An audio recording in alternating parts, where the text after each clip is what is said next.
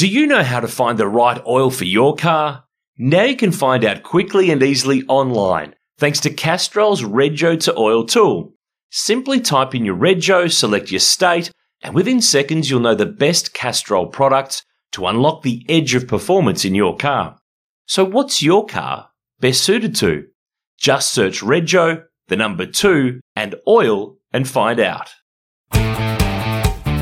Hi, everybody. Aaron Noonan here. Welcome to the V8 Sleuth podcast powered by Timken, a world leader in engineered bearings and mechanical power transmission products and services. Thank you so much for all of your feedback to our last episode. The 2 litre Super Touring uh, Focus episode had a really good response. Thanks, everyone who got in touch. We'll do another one of those down the track on another category. Uh, if you like the podcast, that's cool. Make sure you subscribe wherever you listen to your favourite podcast so you don't miss an episode. You can listen to it as well through our v8sleuth.com.au website. Tell all your mates, leave a review. We love your feedback, good, bad, or indifferent.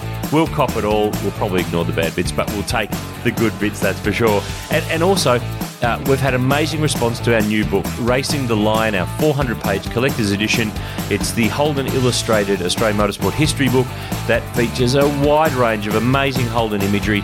Perfect gift for Christmas, by the way, if you want to get in nice and early and lock that one away now. Uh, jump on our website, bookshop.v8sleuth.com.au. You'll find other book titles as well uh, a range of motorsport DVDs and, and, posters and prints too. Now, a guy who features prominently in our Racing the Line Holden book because he is a prominent man in Holden and its motorsport history is my guest on the podcast this week. Greg Murphy. Now, the four time Bathurst 1000 winner is synonymous with the General, but he's done a pile of cool stuff in his motor racing career away from the supercar stuff. And I guess in this podcast, we spent a fair bit of time talking about the non Commodore supercar things purely because no one stopped to ask him for so many years. So, on part one of the podcast, I talked to Greg about Formula Brabham open wheelers and super touring and how his relationship began with Boost Mobile's Peter Adderton. We talk about the 1996 New Zealand Mobil Sprints that he won in the Holden Racing Team Commodore that sent him on a, a whole new level of awareness in, in his homeland. Uh, shh, Holden fans, block your ears. We talk about the time that Murph drove the peanut slab Ford Sierra. Holden fans, unblock your ears. You didn't hear what just happened.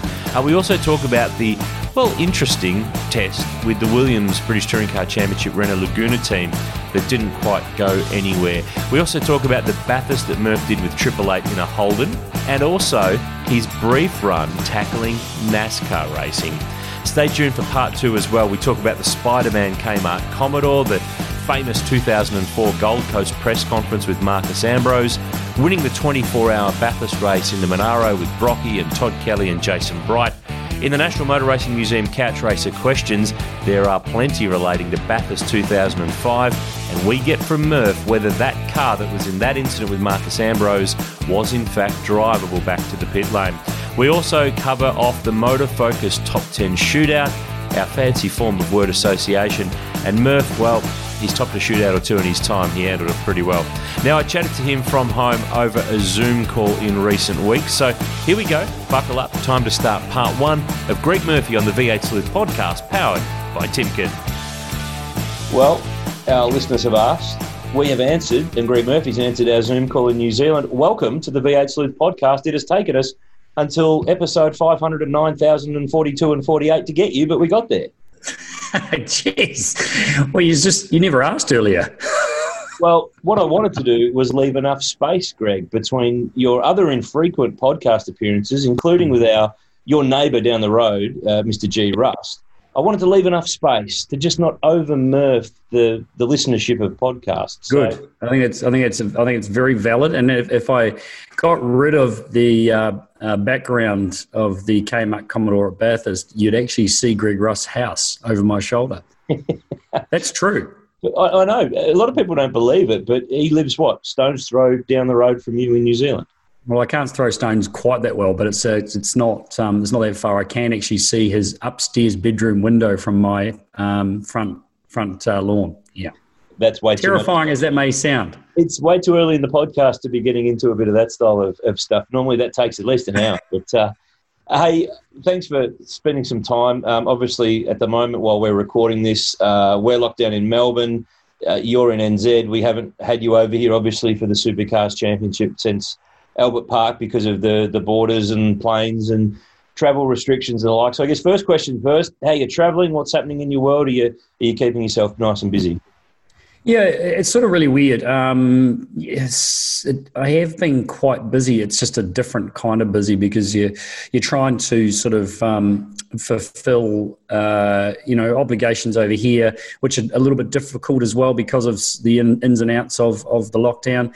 Um, trying to sort of do a few things that um, I also wouldn't have had time to do previously and focus on a couple of areas, but a road safety stuff has sort of had a bit more time to do a bit of that as well, and um, and so that's been good. So, you know, um, yeah, it, it's it isn't as busy as I'd like it to be for sure, but it, it uh, the days are disappearing quite quickly. Um, it's just uh, not a lot of the um, the day is is what I would normally be doing. So, um, you know, it, it's incredible to think that we are towards the end of August, though, already at, at, at this point. Um, I am missing not uh, coming to Australia and, and, doing the job and, and working with the uh, the team at Supercars TV and and uh, helping uh, produce that broadcast. Um, I have been sitting very weirdly on the couch and watching it from home.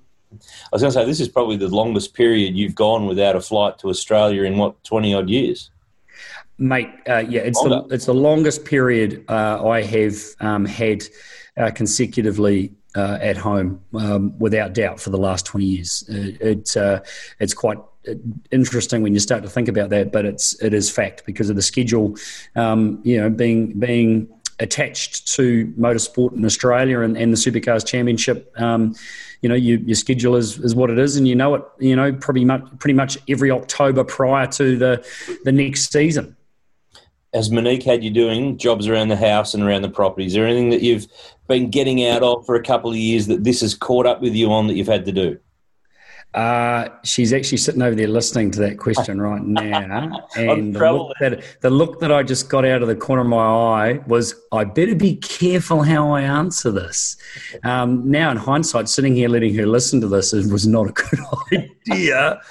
Um, haven't done as much as what she probably expected I was going to do. Is that a good answer, love?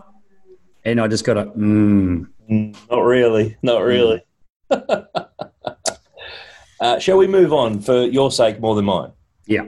Okay, let's do it. Hey, last week on the podcast, Will Dale and I did a, a special super touring episode because we had we've had a lot of um, feedback from the fans who wanted to hear some memories and some thoughts on the era. We watched it. You were a part of it, and, and the two standout moments for me in two litre history in Australia, if you could pick two, is the Longhurst and Morris punch up, which got more PR than just about any other motorsport thing in the 90s. Yeah. But that, that three wide fight at Lakeside with you, Brad Jones, Paul Morris. Jones gets a run down the inside. He's got the inside running for the corner linear on the straight. Morris is going to hang in there. This as Morris stays with him. And Murphy says, I want a part of this too. Oh, ah, no, one, two, three abreast as they go down the Kinka. Can't do this, but they've done it. What about Jones in the centre? What can he do? Murphy's going to win the corner. Oh, that has got to be the hairiest ride I've ever seen down the main straight of Lakeside. Three abreast through the King. It's some of the best vision I've ever seen. I get so excited every time I watch it. Give me your memories on how that unfolded, how it came to be, and how on earth you all made it out the other side. Well, I think uh, before I um, go any further, I mean, Daryl Eastlake's commentary, I don't think it would have been the same without it, would it? I mean, it was just uh, that voice uh, over the top of um, that racing um, is something that, uh, yeah, they go hand in hand for sure. But um, the super touring thing was was pretty exciting at the time, and and obviously I was uh, very fortunate enough to have been uh, given a slot um, in uh, with Brad Jones Racing in the Audi, the Orix Audis, which was uh, due to uh, my mate Peter Adderton. Um, sort of, uh, and the work he was doing at Super Touring, he was a part owner in the championship with Terry Morris, and um, obviously, absolutely got fully entrenched in that category and uh, through his work and efforts and connections, there was, um, you know, my uh, tenure there at Brad Jones Racing was all part of that, and uh, so I was pretty lucky to, to, get that chance. And so, you know, um, I was in a bit of a hurry, obviously looking for uh, success and wanting to to do big things in, in, in Australia, and and you know, just you know, I I knew I was uh, the number two in that team, and and but I didn't really accept it very well, and um, and I think you know I sort of rubbed Brad and Kim up the wrong way pretty quickly, pretty early on in the piece, and we've had a few laughs um, in the past, uh, or since then, I suppose, about it all. I, I, don't know if Brad's fully gotten over it, but um, I think Kim sort of more so has. But it was, it was, Lakeside was an interesting space. The, the, the Audis worked strangely um, in places where you wouldn't have thought that, that they were going to be very good. And then places where you really thought they were going to be great, they didn't tend to be as, as fast as, as what we hoped. But Lakeside that weekend, I mean, the battles were huge. The, the battles between uh, Paul, Geoff Brabham, myself, Brad, and, and everybody else, they were pretty epic. And the racing was close, um, very fast and furious. And Lakeside was just one of those places. I mean, far out. I, I have great memories of driving there and and being terrified most of the time as well because there was no runoff anywhere. But it was just a great racetrack. And uh, that weekend, it was a little bit of a, a difference. Um, I think Brad had had a bit of an upgrade in the old engine engine front. Um, the obviously the four wheel drive and the, and the Quattro, uh, and it was I think there was a bit of a weight penalty that we may have had because of that and bits and pieces. But it was a full on battle, and he had a little bit of an engine um, upgrade that I didn't have, and the, the Beamers were very fast, obviously, and I just I remember sort of driving the absolute wheels off the thing, trying to keep up with the the guys in front, and as it so happened, that race. Um, you know, the, we'd been sort of banging, banging wheels and all that kind of stuff, and then it got to a point coming down to the uh, onto the front straight there that um, Brad and Paul uh, ended up getting side by side, and were a bit slow coming onto the onto the front straight. And I just sort of positioned myself and saw an opportunity um, to get a bit of a run, and I ended up obviously inside against the the pit wall, but on the outside going through the kink, turn one. And it was one of those moments. It's like, oh well, we're here now, and you know, I got four drive, so if I, have, if I have two wheels off the off the road, she'll be right. And uh, yeah, it just became one of those um, halo moments for the category, and and uh, yeah, very very memorable as far as um, as far as uh, super touring goes, and and um, it made the made the papers and it made the made the news, and that's what super touring was was all about. And uh, yeah, I just happened to come out the other side of it for uh, on the right side of it for a little while until I was instructed to um, pull over. Now, speaking of uh, the relationship with Bradley and Kimmy, tell me about the day, and I think you've talked about this plenty of times, but because it was Brad Jones racing, not Greg Murphy racing, the deal was that Brad Jones would finish in front. But there was a day at Mallala in 1996 when you two were smashing them, 1 2, on the way home. He crosses the line and thinks the race is over, but there's one lap to go. So you take the lead and have to virtually jump on the brakes at the end of the race to give him back the win. Yeah. Uh, I don't think Bradley knows how to count. I don't think he still does. Oh, it was pretty funny. I mean, um, there was a, there was a few moments there that I, I didn't uh, didn't accept or take too well when it came to team orders. But you're right; it did have BJR on the car. Um, they did own the team and they did pay the bills. Um, so, you know, uh, I think 96 I played the game a little bit better or was a bit more accepting of it than what I was in 95. But yes, you're right. Um, we came round 1 2 to uh, take the white flag. Unfortunately, BJ thought, I think it was a checkered flag and, and backed off and pulled the window net down and started waving to all his fans. And um, I was like, mm, this is going to be interesting as I swept on by and uh, he had to obviously uh, go down a couple of gears to get going again, and um, subsequently pulled over on the on coming out of the last corner to let him uh, take his uh, rightful spot there at, at the front and, and, grab another trophy. He was he was quite appreciative of that one and, and a little embarrassed. I reckon he owed you a trophy out of that one, to be honest.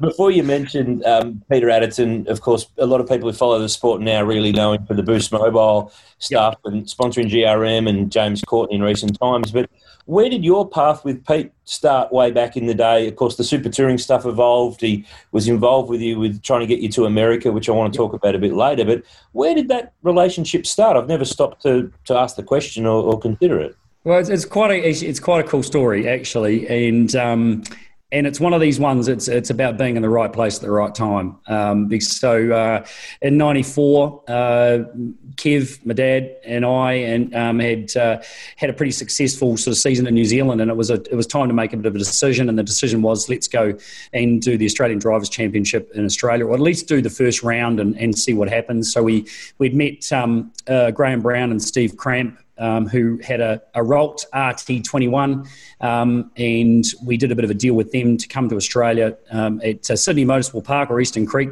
back in 94 to do the first round of that championship. And it just so happened that we, the Australian Drivers Championship, was supporting the first ever inaugural um, uh, Australian uh, Super Touring Championship, uh, was their first round.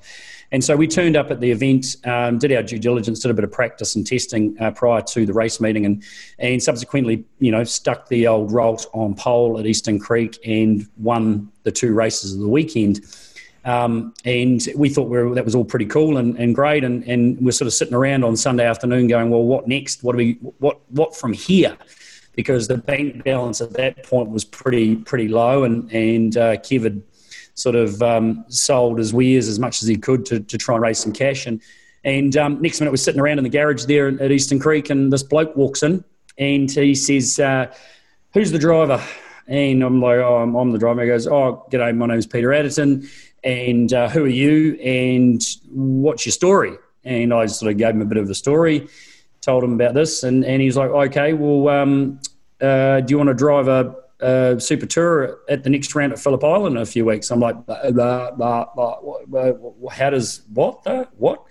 Anyway, true to his word, we turned up um, a few weeks later and found a little bit more money, and he helped out, of course, to get the Formula Holden to um, Phillip Island. And um, also turning up there was uh, a Toyota Carina um, that had been um, intercepted by Peter on its way to New Zealand for Bruce Miles. Bruce Miles had bought the car off um, uh, from James Kaye, um, or I think probably Roland Dane. I would, yeah. I would say Park back, back Park then, Lane Park Lane, and um, and it was on its way to New Zealand, and Pete intercepted, and and uh, we turned up at uh, Phillip Island, all of a sudden I'm not driving just one car, I'm driving two, um, a single seater and a touring car on the same weekend, and, and that was the start of our relationship, and from that that point on, um, you know, Pete was a big big influential, important part of my uh, career uh, in the early days in, in, Australia, and also, as he said, supported uh, me trying to, to chase my dream in America. It's one of those things. Normally, when someone comes into a garage asking, "Where's the driver?" you're probably thinking you're in trouble and you've you've pissed someone off. Yeah, of course, really wrong. Not someone who's going to set up the next X amount of years of your career. Yeah, that's right. Exactly right. And and you know he's flamboyant and and um, you know very energetic. Uh, just a you know a, a, very very intriguing businessman, very smart, clever, and, and not afraid of um, going at it. And and uh, you know he's he's loving the fact that he's now being able to come back and, and have an involvement in supercars with, with Boost. And, you know, he's already contributed a lot to that. And, and obviously, uh, he's uh, had a few rocks thrown at him here and there. But um, at the end of the day, um, he's only in it for the right reasons and he loves it. And, and uh, you know, now James is having that opportunity to uh, give a bit of payback he's a bit of a polarizing character, but I, I love what he brings. Obviously, yes, yep. spent a lot of money and backed a lot of people and a lot of racing and cars and teams, but um, he brings something that our sport doesn't normally deal well with, and that's. I think the buzzword is a disruptor, and that's what he is, self-proclaimed uh, in terms of business. But that's what he does in motor racing, and uh, we're so used to everyone saying the right thing, toeing the right line, not saying what they think when we all might think certain things, but we That's never right. say them. He's the one who goes and says it. We've all got the bullets in the chamber, but he fires them. Yeah, yeah, and and then and then gets knocked for it because, um, but yet, and no one else usually tends to back him up um, uh, when when that happens. But uh, good on him, and, and it's it's it's as I say, we I'm very fortunate that uh, he played a part and, and got involved in motorsport, and, and he and uh, his brother uh, Mark Adderton and also Matt, the other brother, but Mark did a lot of racing and super touring too, and, and was actually a bloody good peddler. Had had not as much success as what he deserved because he was actually very fast and and uh, very committed uh, behind the wheel of uh, the the various cars that he got to drive. We actually covered a bit of that in the podcast last week. I think he drove the the Peugeots, the Toyota Camry, which there wasn't many of those in the world. Uh, Honda. Ford, yeah, that's right. He, Volvo. He ended up in the Volvo team there with Jim Richards for a little while yep. uh, late in the period. So uh, he's uh, yeah, he did a fair bit of pedaling. He'd be good to have a chat to on our podcast one day for a lot of people who probably um, haven't heard or seen him since the, the two litre days. But I think moving from Pete's a bit of a natural segue in. You're one of those guys in the sport that people either love or they loathe. There's no one on the fence about you, and that's one of the things that I think's we can sit here and talk all day about it's not the same anymore and everyone's too nice and all that sort of stuff. But you've always been like that, mate. You've in the twenty plus years I've, I've I've worked with you or known you. There's no grey. You're black or white. Where did that come from in you? You've always been a hard on the sleeve guy. Where did that develop? Is that a thing that your dad had? Is that a thing that you developed as a kid? Where does that come from? I don't really know, mate. To be honest, I, wasn't like that as a kid at all. Um, you know, I, uh, I didn't. I wasn't much chopping anything else other than um, karting. So you know, I wasn't much good at ball sports. It was no good at rugby. That's why I've got this bloody crooked nose because of rugby, and um, and I was just no. I was too small to be a, a, forward, and I was too slow to be a back. So I never really found a spot. Um, didn't have a lot of ball skills in that respect at all, but I found karting, and and it was something that um, did sort of resonate and and seemed to go pretty good at, but yeah, I'm not sh- not so sure about the, the short temper, the lack of patience, um, what that developed because that's certainly not Kev. It's certainly not my mum. Um, it, I don't know. I'm not, not not quite sure where it all developed and why it developed, but I, th- I was just in a hurry and I didn't um, I didn't sort of accept mediocrity from myself in any way, shape, or form, and I certainly didn't accept it too much from anyone else. And and, and I suppose I had pretty strong beliefs in what was right and what was wrong. But as you say, there was no, it was no, it was always black and white. It wasn't wasn't grey. Um, spoke it the way I, you know, uh, believed it should be spoken. But I also knew that I'd worked hard to get where I was. Um, I'd been given opportunities by people, and it was always about pay, paying it back, I suppose, in some ways too, because the expectation was always high, and it was always, you know, um, the expectation and people believing in you to give you those chances, I always felt that I needed to make sure that um, I rewarded them with that. Unfortunately, the flip side to it was that um, I sometimes, um, you know, wearing that heart on the sleeve, uh, didn't probably direct the right sort of um, or portray the right uh, kind of appreciative kind of manner in some respects. I always appreciated the opportunities I was given, but I always always also felt that um, you know when it when it didn't go well, I wasn't going to pretend it was all great and wonderful. I was never going to um, you know go uh, smile and say, oh well, you know, let's look forward to the the next one kind of deal. It was like, well, this is the way it is at the moment, and it's not good enough, or you know, we need to do a better job. I need to do a better job, whatever whatever it was. So um, I don't know. Uh, yeah, I, I, don't know where that impatience came from and, and the lack of sort of acceptance of, of poor performance. Has it flowed onto any of your kids or has it stuck with you?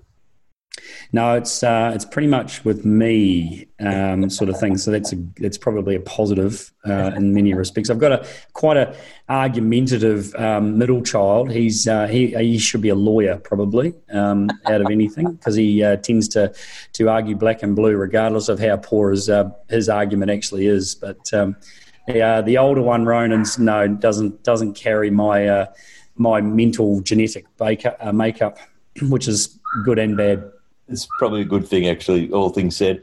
Hey, what um, uh, along the the way where you have told it how it is, or stood up for yourself, or thrown a punch, not literally, but in terms of verbally at someone along the line. Did you ever get pulled in a line by a, a team manager or a team owner or a major sponsor along the line who said, "Hey"? No, mate, we don't want any of that, or you need to curb it. Is there any particular instances that spring to mind?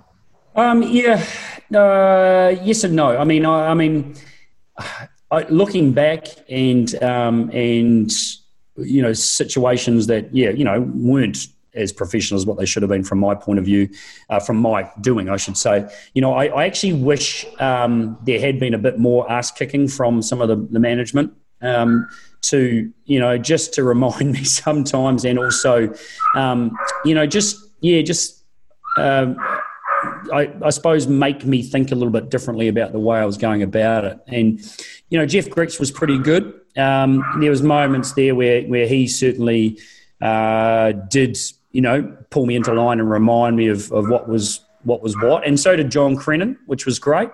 Um, but I, it probably it probably required sometimes a little bit more of that kind of that those actions, you know. And and you know the good days were good, but you know the bad days not so good. And and and, and as I say, some of that was born by the fact whereas I felt the pressure to to be maybe performing better and, and was hard on myself, which may have come across as being negative towards the team, but it, it wasn't because I, I was in great teams with great people that um, that always delivered, um, you know, me some some you know the opportunities, good opportunities. Um, it, it, didn't go quite to plan later in the years, and that was frustrating and hard. But um, you know, I, I did did have uh, some great people around me and awesome teams for for a large portion of my career. One of the things we've been really lucky on this podcast to talk to a lot of uh, Bathurst 1000 winners in, in the last 12 or so months. And I've asked everyone the one question that well, we're lucky enough we get to talk to you guys and we deal with you all regularly in our motor racing and media worlds and, and away from it as well. But uh, I want to ask everybody how did winning Bathurst, so for you in, in 96 with Craig Lowndes, when they always say winning Bathurst changes your life, how did winning Bathurst for that first time, forget the subsequent times, they were all good follow ups, but how did it change your life? Because I've got a little bit of a funny feeling that as, as big as that was, um, the bit that gets forgotten by us on this side of the ditch is what happened a month or so later when you took HRT to New Zealand with car number one and you won the, the, the two weekend series at Pookie and Wellington, where that escalated you even higher and harder in, in your homeland. But just to cover the first part, what did winning Bathurst change in your life then and, and now? Yeah, mate, it, it, it does change pretty much everything because it it, it um, gives you recognition that that maybe you didn't know you didn't have, but but all of a sudden, every media outlet in New Zealand wants to um, wants to talk to you and wants to to give you um, give you time and tell your story and and uh, you know everyone over here knows what Bathurst is. I mean everybody knows in this part of the world, Australia, New Zealand, and pretty much many other parts of the world that um, follow motorsport. They know what it is, and it, and it's a big deal. I mean that. Uh, that prize title is is something that um, you know so many people aspire to. Uh, not many get the you know uh, get the chance or, or get get to hold that trophy or have that trophy. Um, so you know, it, it, was it was massive, and and I, I, vividly recall you know the the phone you know lighting up afterwards, and and people wanting to talk to you and and and you know give you that that time um, in in you know in the papers on the television all that kind of stuff. And and also as you said you know, I think it, it definitely then gave me this um, the chance to be trusted with um, you know the the car coming over to New Zealand and doing that event as well alongside Brock and, and doing the the Mobil series uh, uh, back in 1916 and and then subsequently uh, with Lowndesy buggering off overseas you know all of a sudden I find myself the factory driver alongside Peter in 90 in 1997 was it that weekend in New Zealand where you actually did the deal for the next year? Yeah, it was. It was. Yeah. It was actually Saturday afternoon um, uh, in the, the hotel uh, there in Wellington. Um, John Crennan sat me down and we went through a bit of a plan, and, and, and that's that's pretty much where it was done. And and looking back on it now, it was like, oh my god, he could have he could have said, I'm gonna I'm not gonna pay you and I probably still would have signed, you know. And uh, I know exactly what the money was back then, and, and it, it was not a lot. so, um, yeah, I didn't have a manager or anything. I was, I didn't even have, I didn't even uh, have time to talk to Kev about it. I just it was just like, yeah, yeah, yeah, yeah, yep, he's signed, signed on the dotted line. Every lap in under a minute means every second matters. Bosch Power Tools Perth Super Sprint, May 17 to 19. Book now at Ticketek. Supercars, unforgettable. I wanted to touch on Wellington because there was such an amazing history of the street race, and it's a nice little segue because there's a new book on the Wellington street race and its history coming out uh, in the next couple of months. Which, by the way, in our online bookshop, bookshop.v8sleuth.com.au, there's the plug. Uh, you can pre-order it now and it covers all of the years from 85 to 96 that the street race was run with the, the Nissan Mobil 500s, the World Touring Car Championship, the, the two litre races that were held, and then ultimately that last um, event in 96, which by that stage the track had been shortened quite a bit. And, and, and because we're on this side of the ditch, we don't see what's happened. But I, am I right in saying, Murph, that the, the, the old track as it was is no longer able to be used because there's been development and, and building there and a lot of it's gone? Yeah, that's right. And and and in '96, it was it was quite different too, to what it was previously. So it was '93 was the last uh, consecutive event, wasn't it? And then there was a um, gap. Oh, no, '92 was the last year of the the touring yeah, the, yeah, that's right. And then '93 was was a bit of a mix big, mixed bag kind of event. Yep. Uh, there was some super tours there, and there was um, Porsches and all sorts of different things. And right. then there was the gap until '96. So the track the track had changed quite a lot even for 1996, and um, there was a fair bit of development going on. And then um, uh, yeah, so and now it, it's unrecognisable pretty much of, of what it uh, of its former self with the amount of development that has happened there we mentioned um, that late part of 96 and winning Bathurst. Now, I've got a theory that the young guns who win Bathurst these days don't know how to celebrate it or party. I went to enough of those leagues club and um, pub parties on the Sunday night. I've stumbled out of Panthers at 4 a.m. I know exactly the deal in my younger days.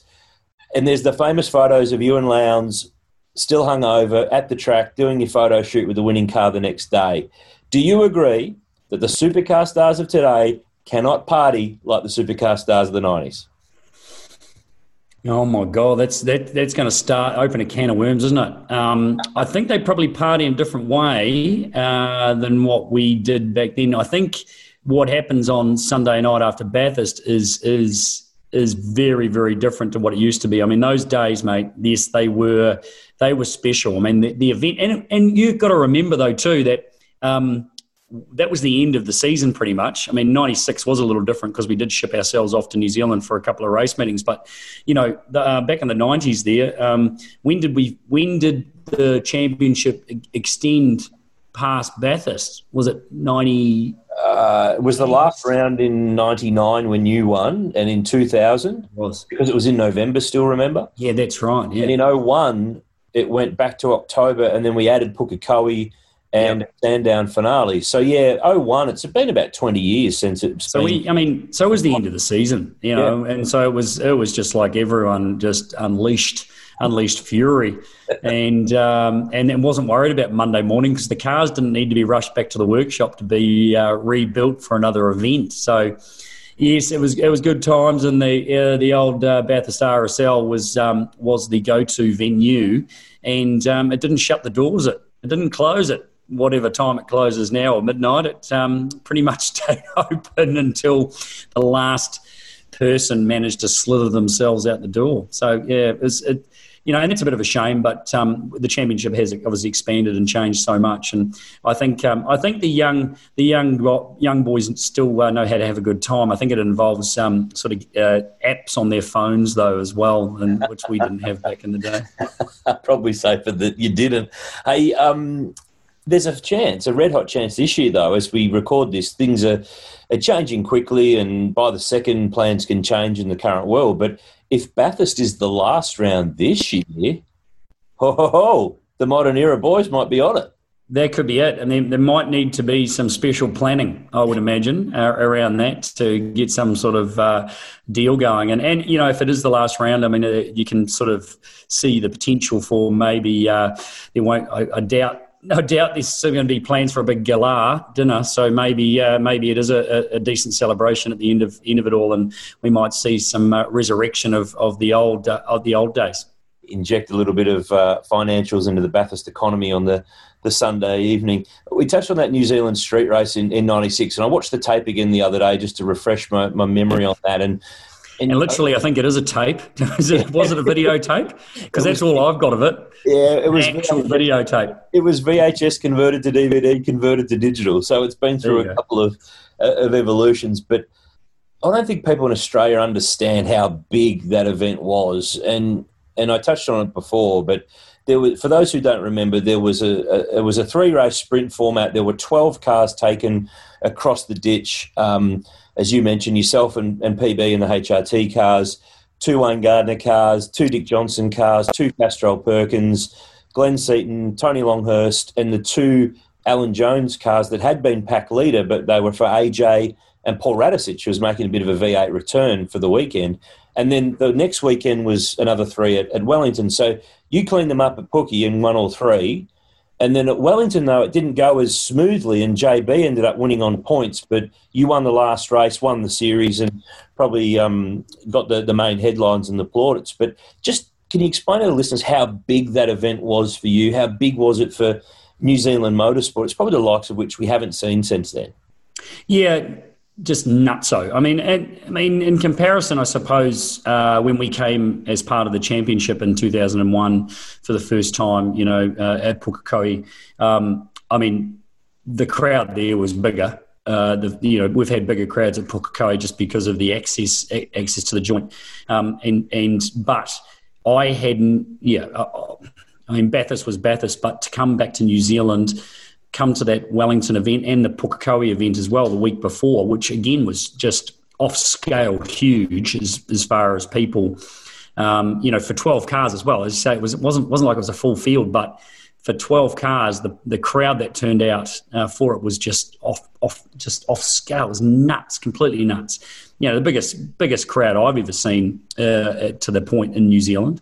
And then Wellington the following weekend, yeah, they, they just flooded the joint. They were hanging out of um, car parking buildings, out of, um, you know, uh, office buildings, every single vantage point. I mean, you you just wouldn't get away with anything like it anymore. I mean, part of where the racetrack was, there's a park um, in the centre, and which was a, uh, a, ongoing development, and and there was no railings or anything. There was just people sitting on the on this concrete structures and stuff on the edge. They're hanging over the edges. There wasn't even any fencing or anything like that. It was it was just crazy, and you know it, it was yeah the the shiver down the spine um, all weekend. But you're right, the the Wellington event didn't quite go to plan. I actually stuck the thing in the fence on uh, Saturday um, and did a fair bit of damage to the back end of of my uh, number one car. Um, and we had to do a bit of a resurrection job, and, and then and then qualifying, yeah, um, uh, wasn't wasn't so good. I think I qualified sixth, and uh, only made um, sort of slow progress in the first couple of races, and then the last race you know, our, the, the Bridgestone shod HRT cars were pretty good. Um, obviously, weapons. Uh, had uh, cleaned up the championship. We'd won the Sandown, won Bathurst, and, and then gone to New Zealand. So expectation of the car was pretty good. Um, you know, the the other Bridgestone cars, Glenn was was clear, clearly pretty quick, and and Paul Radisich was on on fire that weekend as well. So we had some some pretty uh, incredible dices. Um, but you know, it was it is incredibly memorable because uh, again, flowing on from the success at Bathurst and getting that recognition as a race car driver and a Kiwi driver to then end up in New Zealand, you know, uh, for, for those events was, yeah, it was, it was just a mega time. And, um, you know, I, I had to keep pinching myself that it was actually real. It's scary to believe that next year's 25 years since that happened here. I think you've got a yapping little friend in the background there. I've got my yapping dog out there who's driving me a little bit mad what, at the moment. What's your dog's name? Our listeners want to know. We love pooches. Yeah, right. Um, his name is Spud. Spud. Oh, original. Spud Murphy.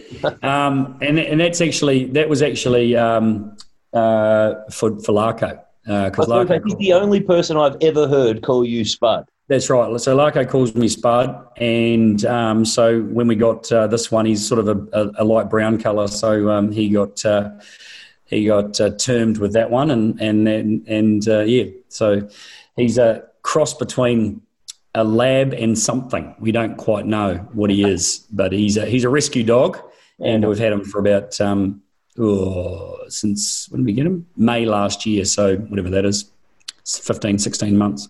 Mm. Yeah, good. We like we like our dogs here on the V8 Sleuth podcast. Uh, I have a chocolate Labrador who's dug up my backyard, which is great in a Melbourne winter under lockdown. So at least we got to watch it. We'll get back to the podcast in just a moment, but I wanted to quickly tell you about our good friends at Timken, a world leader in engineered bearings and mechanical power transmission products and services. Now, you might know their name and you might recognise their logo, did you know that Timken bearings are used in the centrepiece of one of the most stunning stadiums in the world of sport? The 2 billion, yes, billion dollar Mercedes Benz Stadium in Atlanta features a retractable roof that is a work of incredible engineering.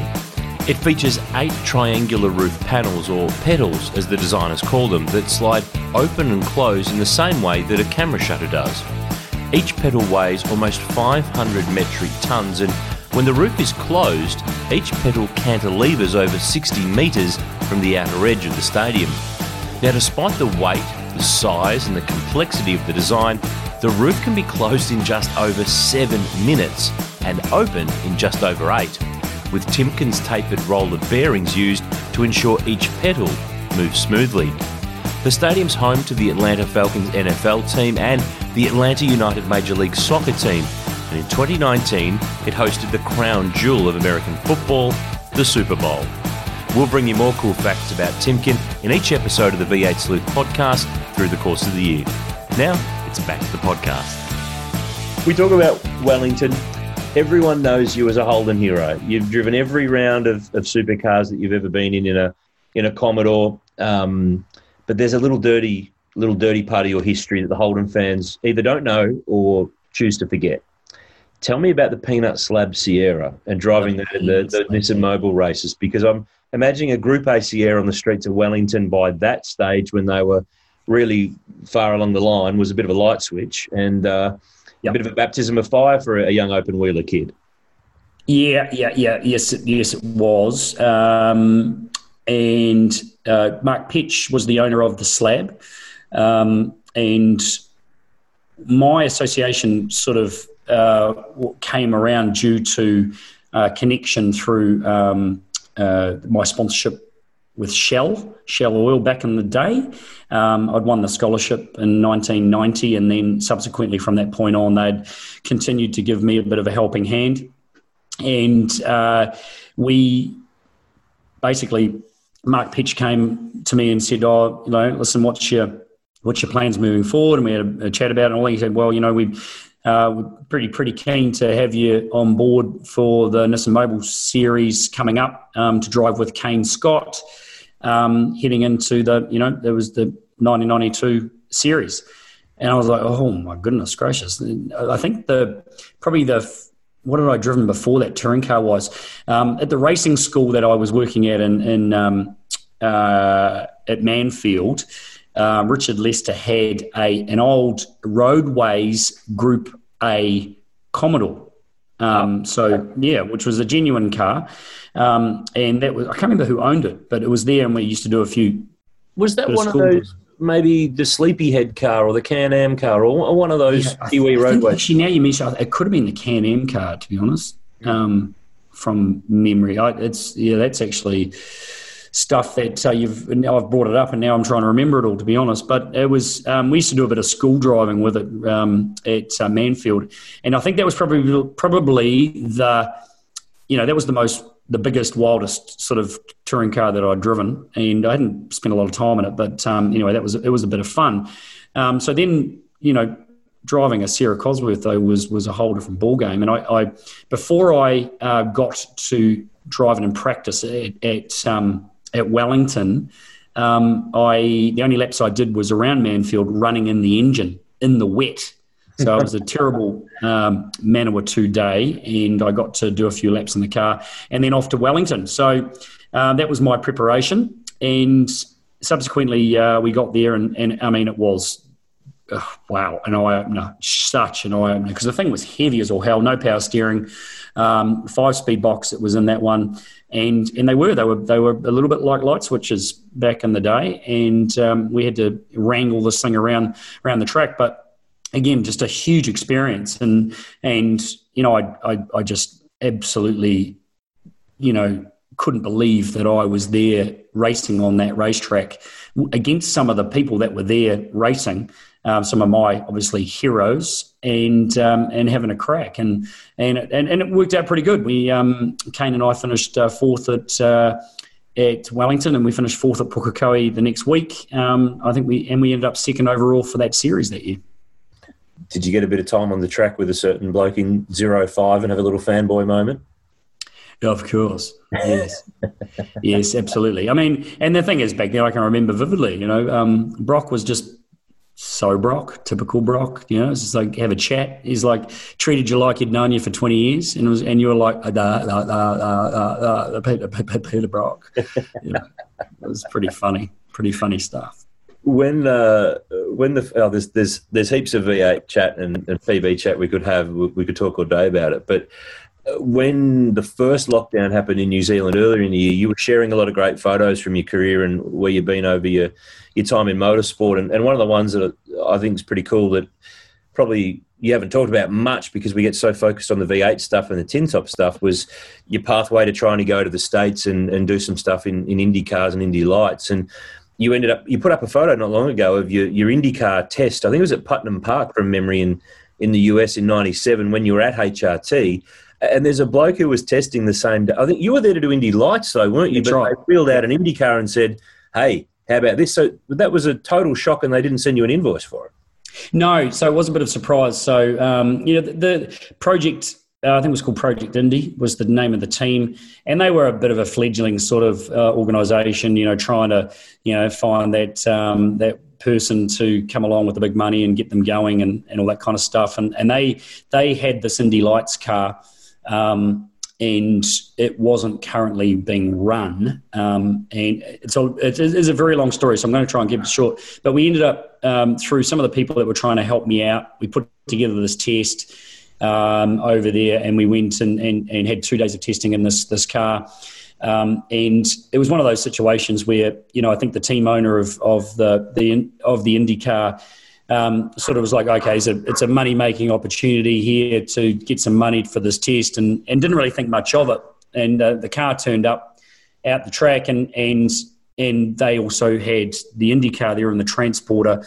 Um, and they were going to be doing some testing. I don't know when it hadn't actually been run um, before I did my test or during I during my test with the Indy Lights car, but they had pulled it out, and I think maybe they were going to be doing some testing. Anyway, our, our Lights test had gone, gone really well. And, you know, I'd done a fair few number of laps. And the guy that owned the car had said, hey, um, you know, if you guys, he'd been watching the times. And so it was like, oh, that's, you going, right? He said, well, you know, and then he was obviously thinking, well, here's an opportunity. Don't really know who these guys are, but if, if this kid's any good, you know, maybe there's uh, something we can be doing, and maybe there's a chance that he could end up in an Indy car. And so what he did was say, if you if you call quits on the test with the Indy Lights car and save putting more miles on it, um, you know, you can maybe do a few laps on the Indy car. I was like, well, that's that doesn't take a lot of thinking about, not a lot of time of thinking. And so we did that, and um, so I strapped into the uh, the the Lola and and um, and off we off we went. My bloody dog, he is driving me mad. Um, uh, we went into a few laps. Unfortunately, it did have a bit of a, a misfire going on, so I didn't get uh, as many clean laps as I would have liked to have got. But it was my only experience aboard a, uh, a fully fledged IndyCar. Um, which at the time I remember going, this is where I want to be and this is what I want to be doing. There's no doubt about it unfortunately, well, fortunately, unfortunately, um, you know, it didn't uh, didn't progress down the path. But we did try to actually do a deal with the guy who owned owned that that team for the next year or so. We there was a fair bit of effort and work put into trying to raise the money, and a lot of ideas um, were were put forth to try and put the budget together to actually uh, do a deal. What sort of bucks did you you need to do that back then? Well, the Indy Lights deal was, um, for a start, was was around the sort of eight nine hundred thousand US dollars at the time, which which now comparatively is quite cheap. Mm. Um, but uh, that was a lot of dough, and I think you know for the for the IndyCar side of things, um, you know, I think it was still, it was, I think it was like a four million dollar kind of deal back then in in the late nineties to try and do something then who was you said about the people who were helping you and, and, working with you? I presume Pete was part of that, but who else was involved behind the scenes in trying to trying to facilitate that and, and get you into that opportunity? Yeah, there's um, some uh, the local Kiwi guys here. A guy named Alan Stewart was actually supporting me uh, as well at the time, um, trying to work through plans uh, to make that happen. There was a guy named Gray, Matthias, Gray Matthias as well, who's who's um, also helps out uh, Fabian Coulthard a fair bit. He was involved. Obviously, my father, um, and then there were some guys on the US side as well um, that we'd met that was uh, was also trying to to give us a helping hand. But you know, it, it's just those challenges of of motorsport and you know trying to do it. And, and the catch for me was. Um, and I was in a pretty, you know, fortuitous position as I, I you know, as you, as you said, it was 1997. I was um, still driving uh, full time for the Holden Racing team at the time. So, you know, there was some some great people um, back in Australia that were supportive of it as well. The team was supportive of it. Um, you know, trying to make it happen. Um, but you know, the complexities of it all, and and and then you know, not being able to um, you know, fully get that deal together. I was very lucky that on the other side, on the flip side, supercars was going pretty good, and and the growth of the sport was good, and and there was opportunities on the table to, you know, cement myself and and that side of it. Now, there's no real regrets because I gave it a shot.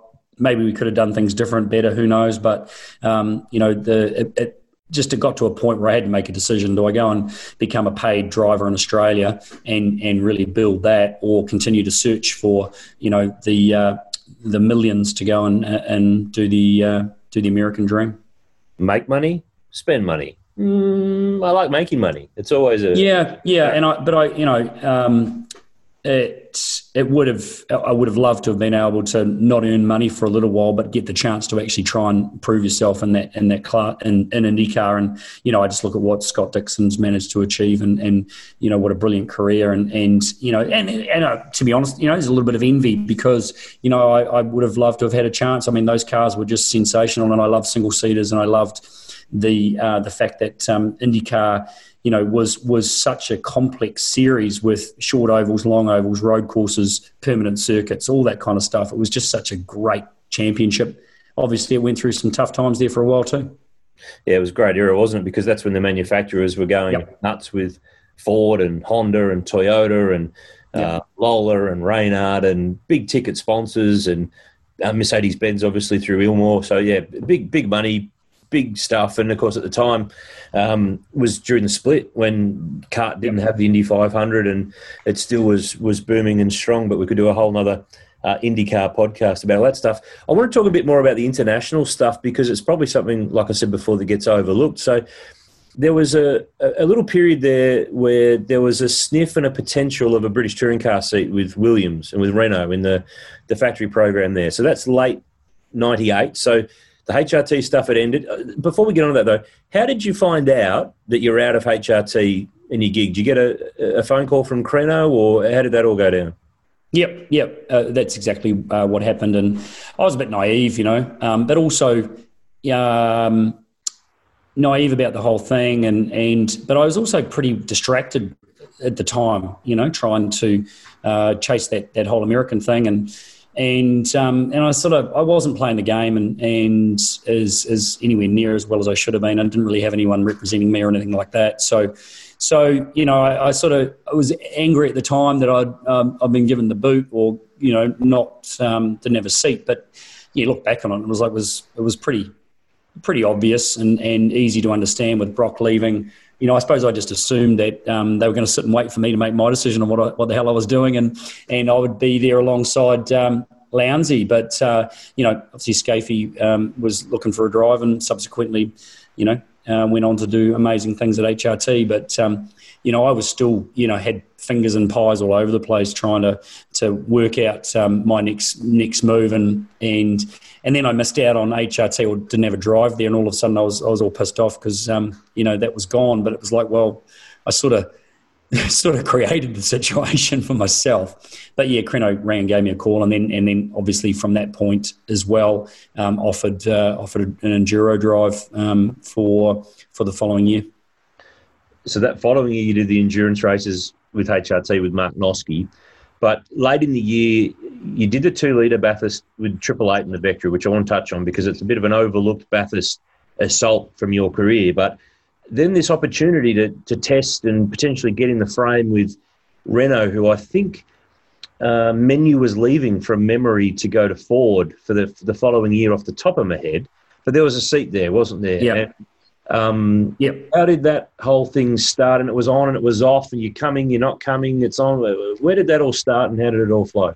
Actually, Graham Moore um, from Sydney, who who spent a bit of time uh, doing super touring, all sorts of other racing as well, uh, from um, uh, North Sydney. There, he he was the guy because I got to know Graham um, through uh, through the years at super touring, and and um, he was he also knew Peter Addison really well, and and he he was actually someone that actually really worked quite hard to um, help me get a shot there, and I think.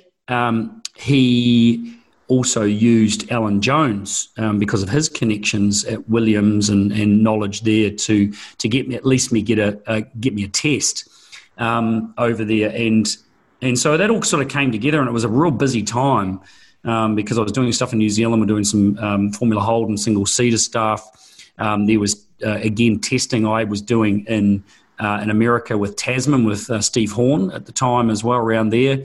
Uh, Scott Dixon and I were both flying backwards and forwards all over the place at the time. He was going off to do testing as well.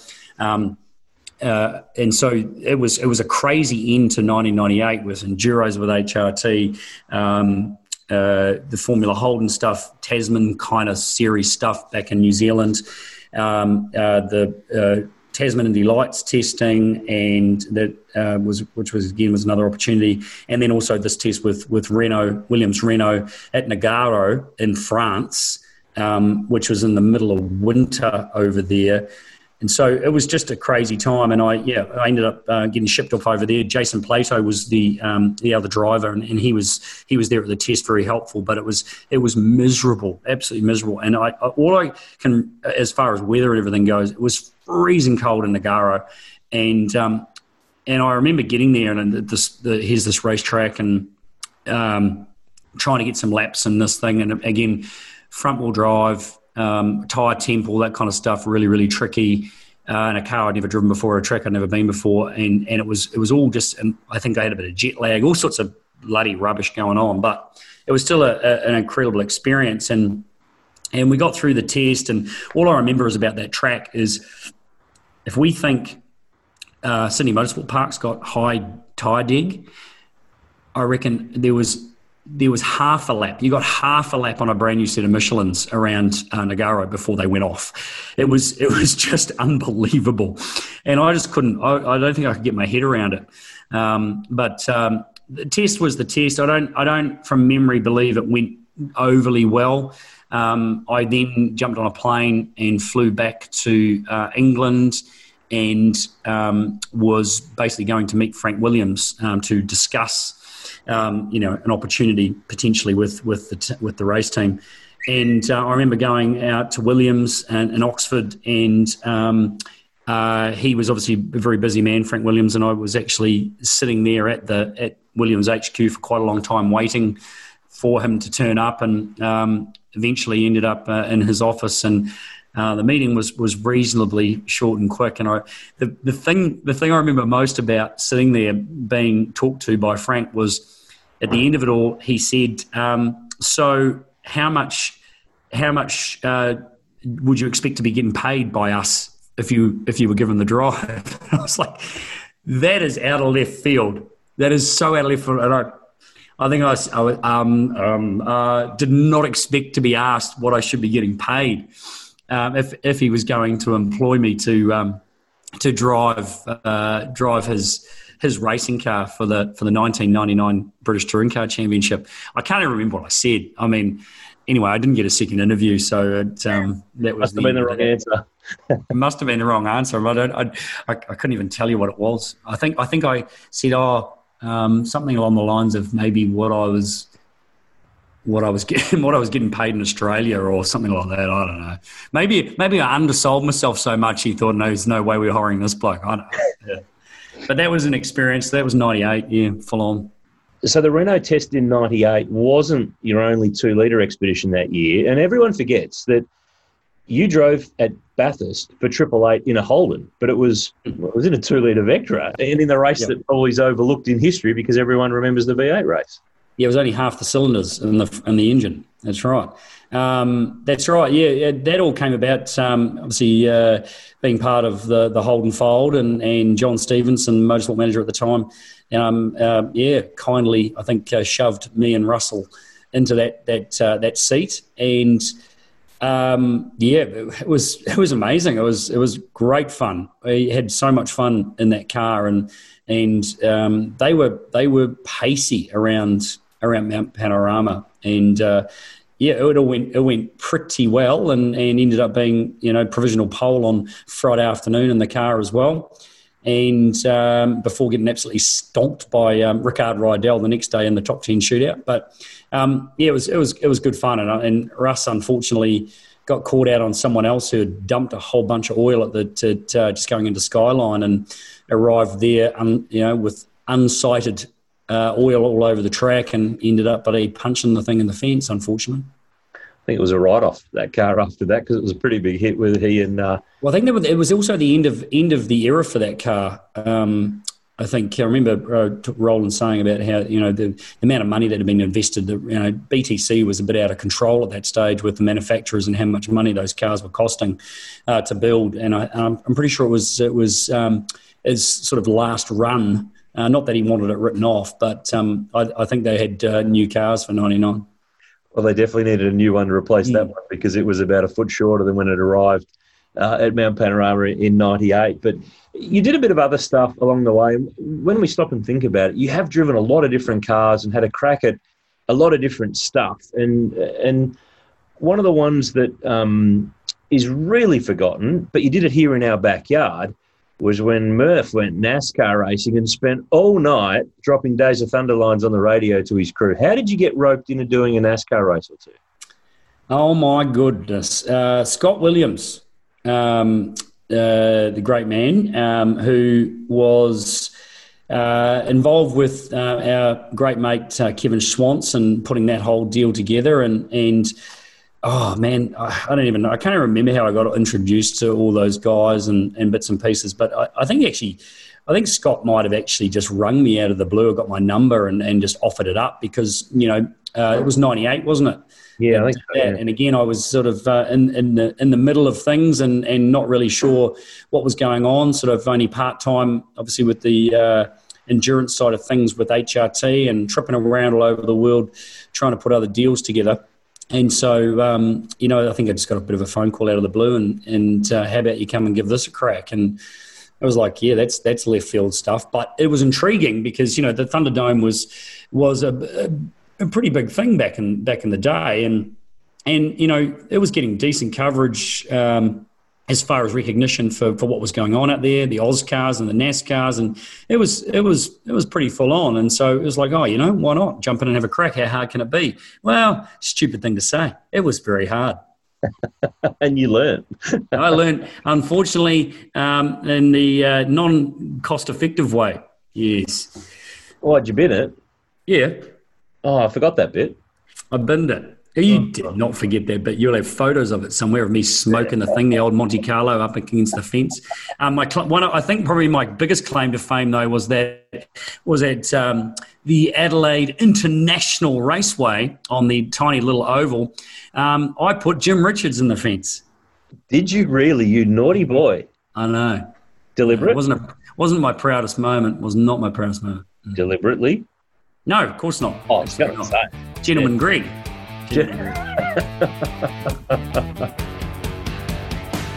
so that's part one of our chat with Greg Murphy on the V8 Sleuth podcast powered by Timken. We covered so much ground in part one. The good news is that there is still so much ground left to cover in part two. And in that, we talk about a bunch of stuff. We talk about the Spider Man Kmart Bathurst Commodore. We talk about the famous press conference that same year in 2004 uh, on the Gold Coast, where he and Marcos Ambrose teed off in front of the pack of media, who I don't think got too many questions in that day either. Uh, the National Motor Racing Museum Couch Racer questions. We got so many of those questions from you, the fans. We launched those at Murph, and he also tackles the Motor Focus, uh, Motor Focus, I should say, top 10 shootout. Sign up, of course, to our V8 Sleuth website. We've got a newsletter that keeps you abreast of all of our new products and news on the site. So jump on the v8sleuth.com.au website and subscribe to that. Follow us on socials and all the cool things that we do Facebook, Twitter, Instagram, you know where to find us. In the meantime, though, uh, hope you've enjoyed this episode of the podcast, part two of Greg Murphy's, uh, just on the other side of this if you click down the line. Uh, in the meantime, that's the V8 Sleuth podcast powered by Timken. We'll see you part two of Greg Murphy. Do you know how to find the right oil for your car? Now you can find out quickly and easily online thanks to Castrol's Rego to Oil tool. Simply type in your Rego, select your state, and within seconds you'll know the best Castrol products to unlock the edge of performance in your car. So what's your car best suited to? Just search Rego, the number two, and oil and find out.